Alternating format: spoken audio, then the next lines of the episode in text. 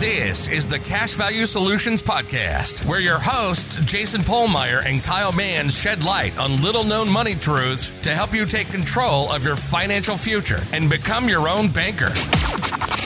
Subscribe, rate, and review the show, and check us out at cashvaluesolutions.com. Hey, everybody. Welcome back to the Cash Value Solutions podcast this week. What's going on, Kyle? Well, we are out of the book review this week, and we're going to be talking about something a little different. Yeah, it's something that uh, I myself have run into um, talking with some people. Made a Facebook post about it a couple weeks ago, and I just want to share more information about it and you know try to provide some clarity, I guess, to to the listeners. So Yeah. The the thing is that people are are trying to liken what IBC is to other types of insurance.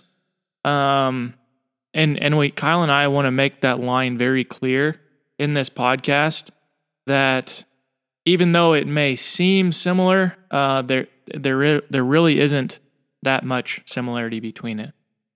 No, and like it's the one insurance that um you can't get enough of. Mm-hmm. And not everybody can get it. You know, it's like you have to you have to qualify. You have to be healthy enough to to get it. You're limited in how much you can have. That's probably a pretty good indicator that you want to get as much of it as you possibly can. Yeah, if they're limiting the amount of it you can have, that's a that's a good indicator that you can't get enough of it. Yeah. Um, but to back up, let's let me draw out what we're talking about here exactly. Okay. Um, I've I've been talking with some people, um, and you know, they liken this to maybe a return of premium contract, um, life insurance policy where they pay into the policy for X amount of years, let's say 30 years. And at the end of those 30 years, they get their premium back. But no coverage. No more coverage after the 30 years. Yep. Yep. So really what they're doing is they're just charging you a little more for that term insurance and then giving it back to you to make you feel better about it. Yeah, it, it's it's another marketing incentive, I'd say, is why the, the product was created. I don't know that for a fact, but that's appealing to some people. Mm-hmm. Um, but what what are people giving up in that instance, Kyle? They're they're giving up access to that money for 30 years in this case. Yeah, think think of how much just getting that same amount of money that you put in 30 years prior. Think how much is lost to inflation. in Absolutely. Think what a pickup cost 30 years ago. And and not having control over that money. I mean, The just biggest be just because it's yours in 20 years from now if you're still alive, that doesn't mean you get any access whatsoever to it right now. that is absolutely the biggest cost is losing control of that. It's something you can't see, but what could you have done with that? Yeah. And and so what is the similarity here between these? Protection. You pay premium and you get protection. But aside from that, there there isn't really a lot of similarities between a return of premium contract and and you know these come in the form of term life insurance. You can get return of premium contracts. Um, there's dismemberment contracts. Um, I know when I had a job a couple years ago, a guy stopped out on the farm, and you know basically if I paid premium for X amount of years, I would be covered if if I lost a finger, if I lost an arm, um, if I lost a leg. They would pay me so much for that. Um, basically, if I um, had a claim on the contract, I wouldn't get return of premium. But if I did not have a claim on the contract, I would get return of premium in, for instance, 20 years. Um, there's cancer policies like this. Uh, don't you have something similar to that, Kyle? Yeah, through Washington National. Mm-hmm. Okay, so th- those are a few examples of, of stuff like this.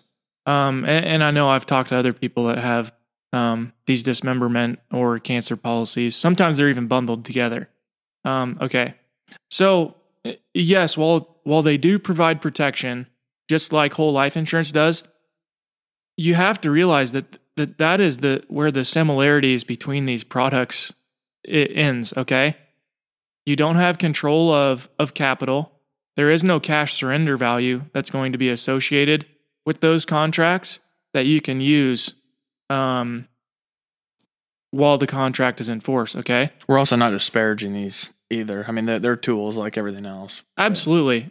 And, and and the point of this podcast is really just to draw a distinction so people can understand that there is a difference here, and and a very one that you should be very aware of.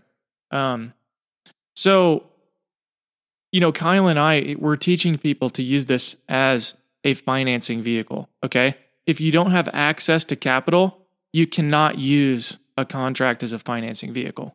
Yeah, we just really want to get through to people that we know that everybody's paying a lot in insurance premium. You can pay so much in insurance premium. You can overinsure yourself. And we just see that as just a cost. And when then we hear, oh, this is this life insurance thing. Well, there's just another cost. There's another premium to pay. We're just seeing it as a cost. We're not seeing it as that financing tool that will help us purchase other things and that is an asset to us. So we just we want to get that through to people that hey, this is just not another premium. Really, we're just moving money to a more efficient place. Absolutely. And you know, of course, along with that, people have trouble seeing the benefit of of what this contract offers because it just gets stuck in with the, with other insurance premiums that they're used to paying. Auto insurance, term life insurance, health insurance, home insurance. I mean, uh, umbrella coverage. I mean, the list just goes on and on and on and on. And and of course we can we can get drawn into this trap of thinking like, well, that's just another cost, something that I don't need, right? But we fail to see the benefit that is providing is massive with with life insurance, permanent life insurance. And and that's what what Kyle and I w- want to help you guys understand is you need to see this in a different light than what you see other insurance premium dollars as. Yeah, you really you have to rethink your thinking here on on this. It's just and unlearn what you've learned. One of Nelson's five rules: rethink your thinking. Yes, it it's not. You know, this isn't common um, for people to think this way. Um, it's just not what we're taught. But you know, it, it doesn't really matter what we're taught. It's what's right in the world. You know what you should be doing. Yeah, and you can't rely on everybody that you or somebody that you know or some financial talking head that you bring it up, oh, that's a crap idea. Whole life is junk. Like you got to take a step back and dig in for yourself. I mean, don't just take our word for it either. I mean, look look up what we're saying and see if and see if it's right for you. This this can work for anybody, but it's not for everyone. Yeah, well said. And you know, there are other infinite banking uh, podcasts out there where people have had a business for um, you know as long as 15 16 years you know they some of those people are bringing on clients that have been doing this and you know those are you know for people that are having trouble like seeing this those can be great things um, you know not only to like see oh there is other people doing this but just for like reassurance like you know this this isn't um this isn't too good to be true so to speak Yeah, the numbers we're shown and talked about aren't fake and or inflated or exaggerated. right like yeah this this is a plan that that takes time to materialize but it absolutely works and there is absolutely there is a huge growing number of people that are doing this actually Yeah, there's never been more podcasts or YouTube channels or just conversation about this ever, information is all over the place really if you're looking for it which is good and bad, but because I mean there you can be misled also. That's why we say it is very important that you do your own research. Don't just listen to one person about it, do some digging. You can Google infinite banking on um on your web browser and you can see anywhere from people saying that it is complete magic, you know, overselling to where oh this is complete garbage, it's a scam. Stay away. and i would encourage you to read both sides don't just read one side or the other read both sides and that's where you know you have to really by reading both sides you can start to get a sense of what's true and what isn't. Who is overselling this? Who is lying and saying you know things that aren't true about this? But you you can't know that until you educate yourself. This podcast is just one tool to help you in that path. Yeah, and go go watch Dave Ramsey's new uh, YouTube video where he, I think it's infinite banking is a scam or something like that. It's pretty new. Watch it and then ask us ask us some questions that you get from it. He gets a lot wrong on that. I mean, it's it's crazy how much BS is spout out of out of these people's mouths. And Dave Ramsey is no idiot.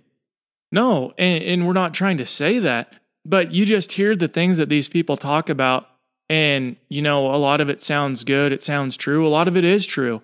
So then you just take something that you don't know about and you just take their word for it that they're right.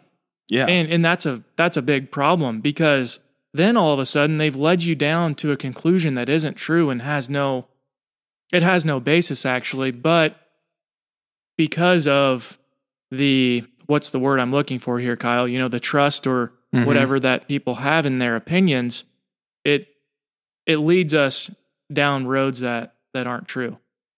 Yeah. And kind of getting back to the main subject here, what other type of insurance is out there that people who have been using whole life insurance for years that they can no longer ins- like they have reached their insurance maximums. They're looking for other people to insure. They're trying to find more ways to get more insurance. I can't think of any. No, and and another common theme that you'll hear people say. Um, there's a couple podcasts that I I really enjoy listening to, and one of them they they talk about how they, they have clients coming to them that aren't their original clients, but they're people in their 50s and 60s, and these people are telling them like, you know, of everything that I did, I didn't pay enough money into life insurance premiums. You know, like if they could go back that is the something that they would do is pay more money into life insurance premiums. Well, it also comes back to it being an and asset too. If you put all your money in the stocks or bonds or whatever, it's like okay, you you do have the chance of getting a decent return. But if you put it all into life insurance first, then you have that asset establishing and working for you. Then you can also use that cash value, that policy loan to access that cash value to then do other things.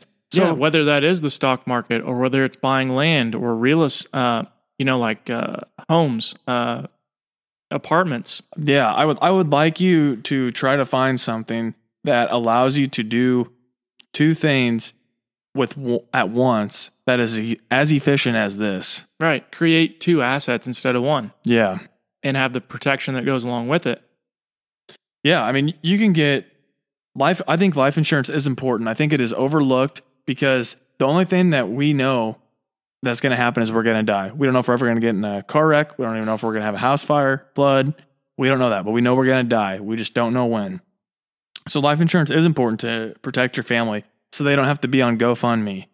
That's huge. So you can kill that bird, then you need a place to build capital because you need capital in your life to do anything.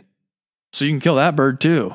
And this is a much more, getting back to the original point here, this is a much better way to do it than a return of premium contract is. Okay, you want to have access to the money all along the way, you want to have protection, and you want to have growth of that money. You don't want to be getting back the same amount of dollars that you put into a contract 30 years from now, okay?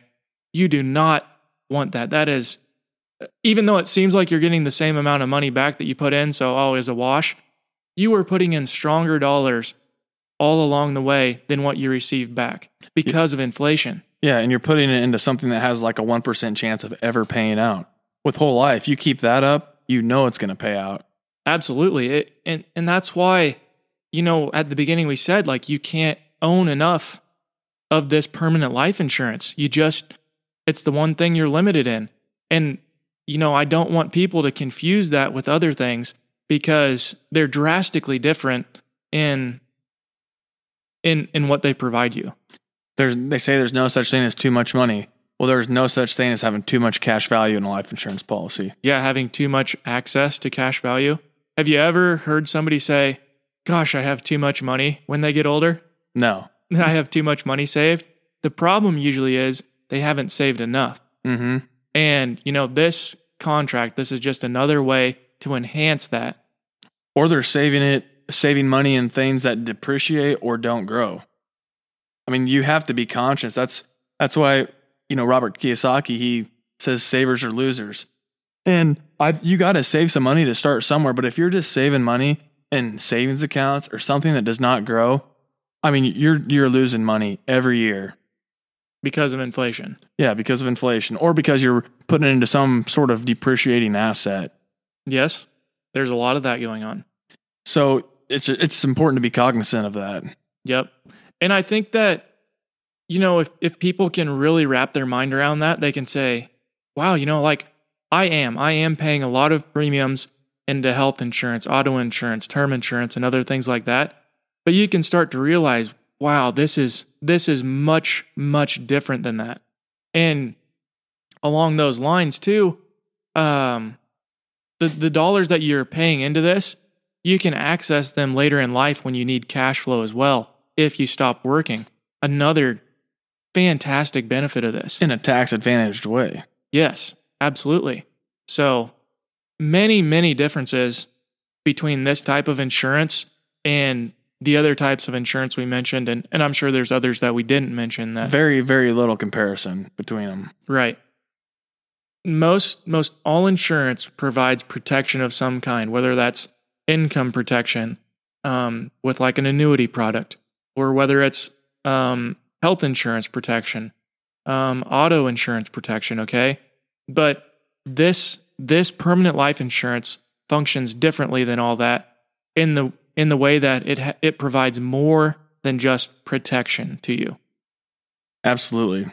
So I don't know. I think that we've talked about that a lot, Kyle, and uh, we we might start repeating ourselves if we go on any longer. What do you think? Yep. Thanks everyone for tuning in again this week, and we will see you next week. Sounds good. See you guys. This was the Cash Value Solutions Podcast. Remember to subscribe, rate, and review the show. Check us out at cashvaluesolutions.com. And don't forget to tune in next week.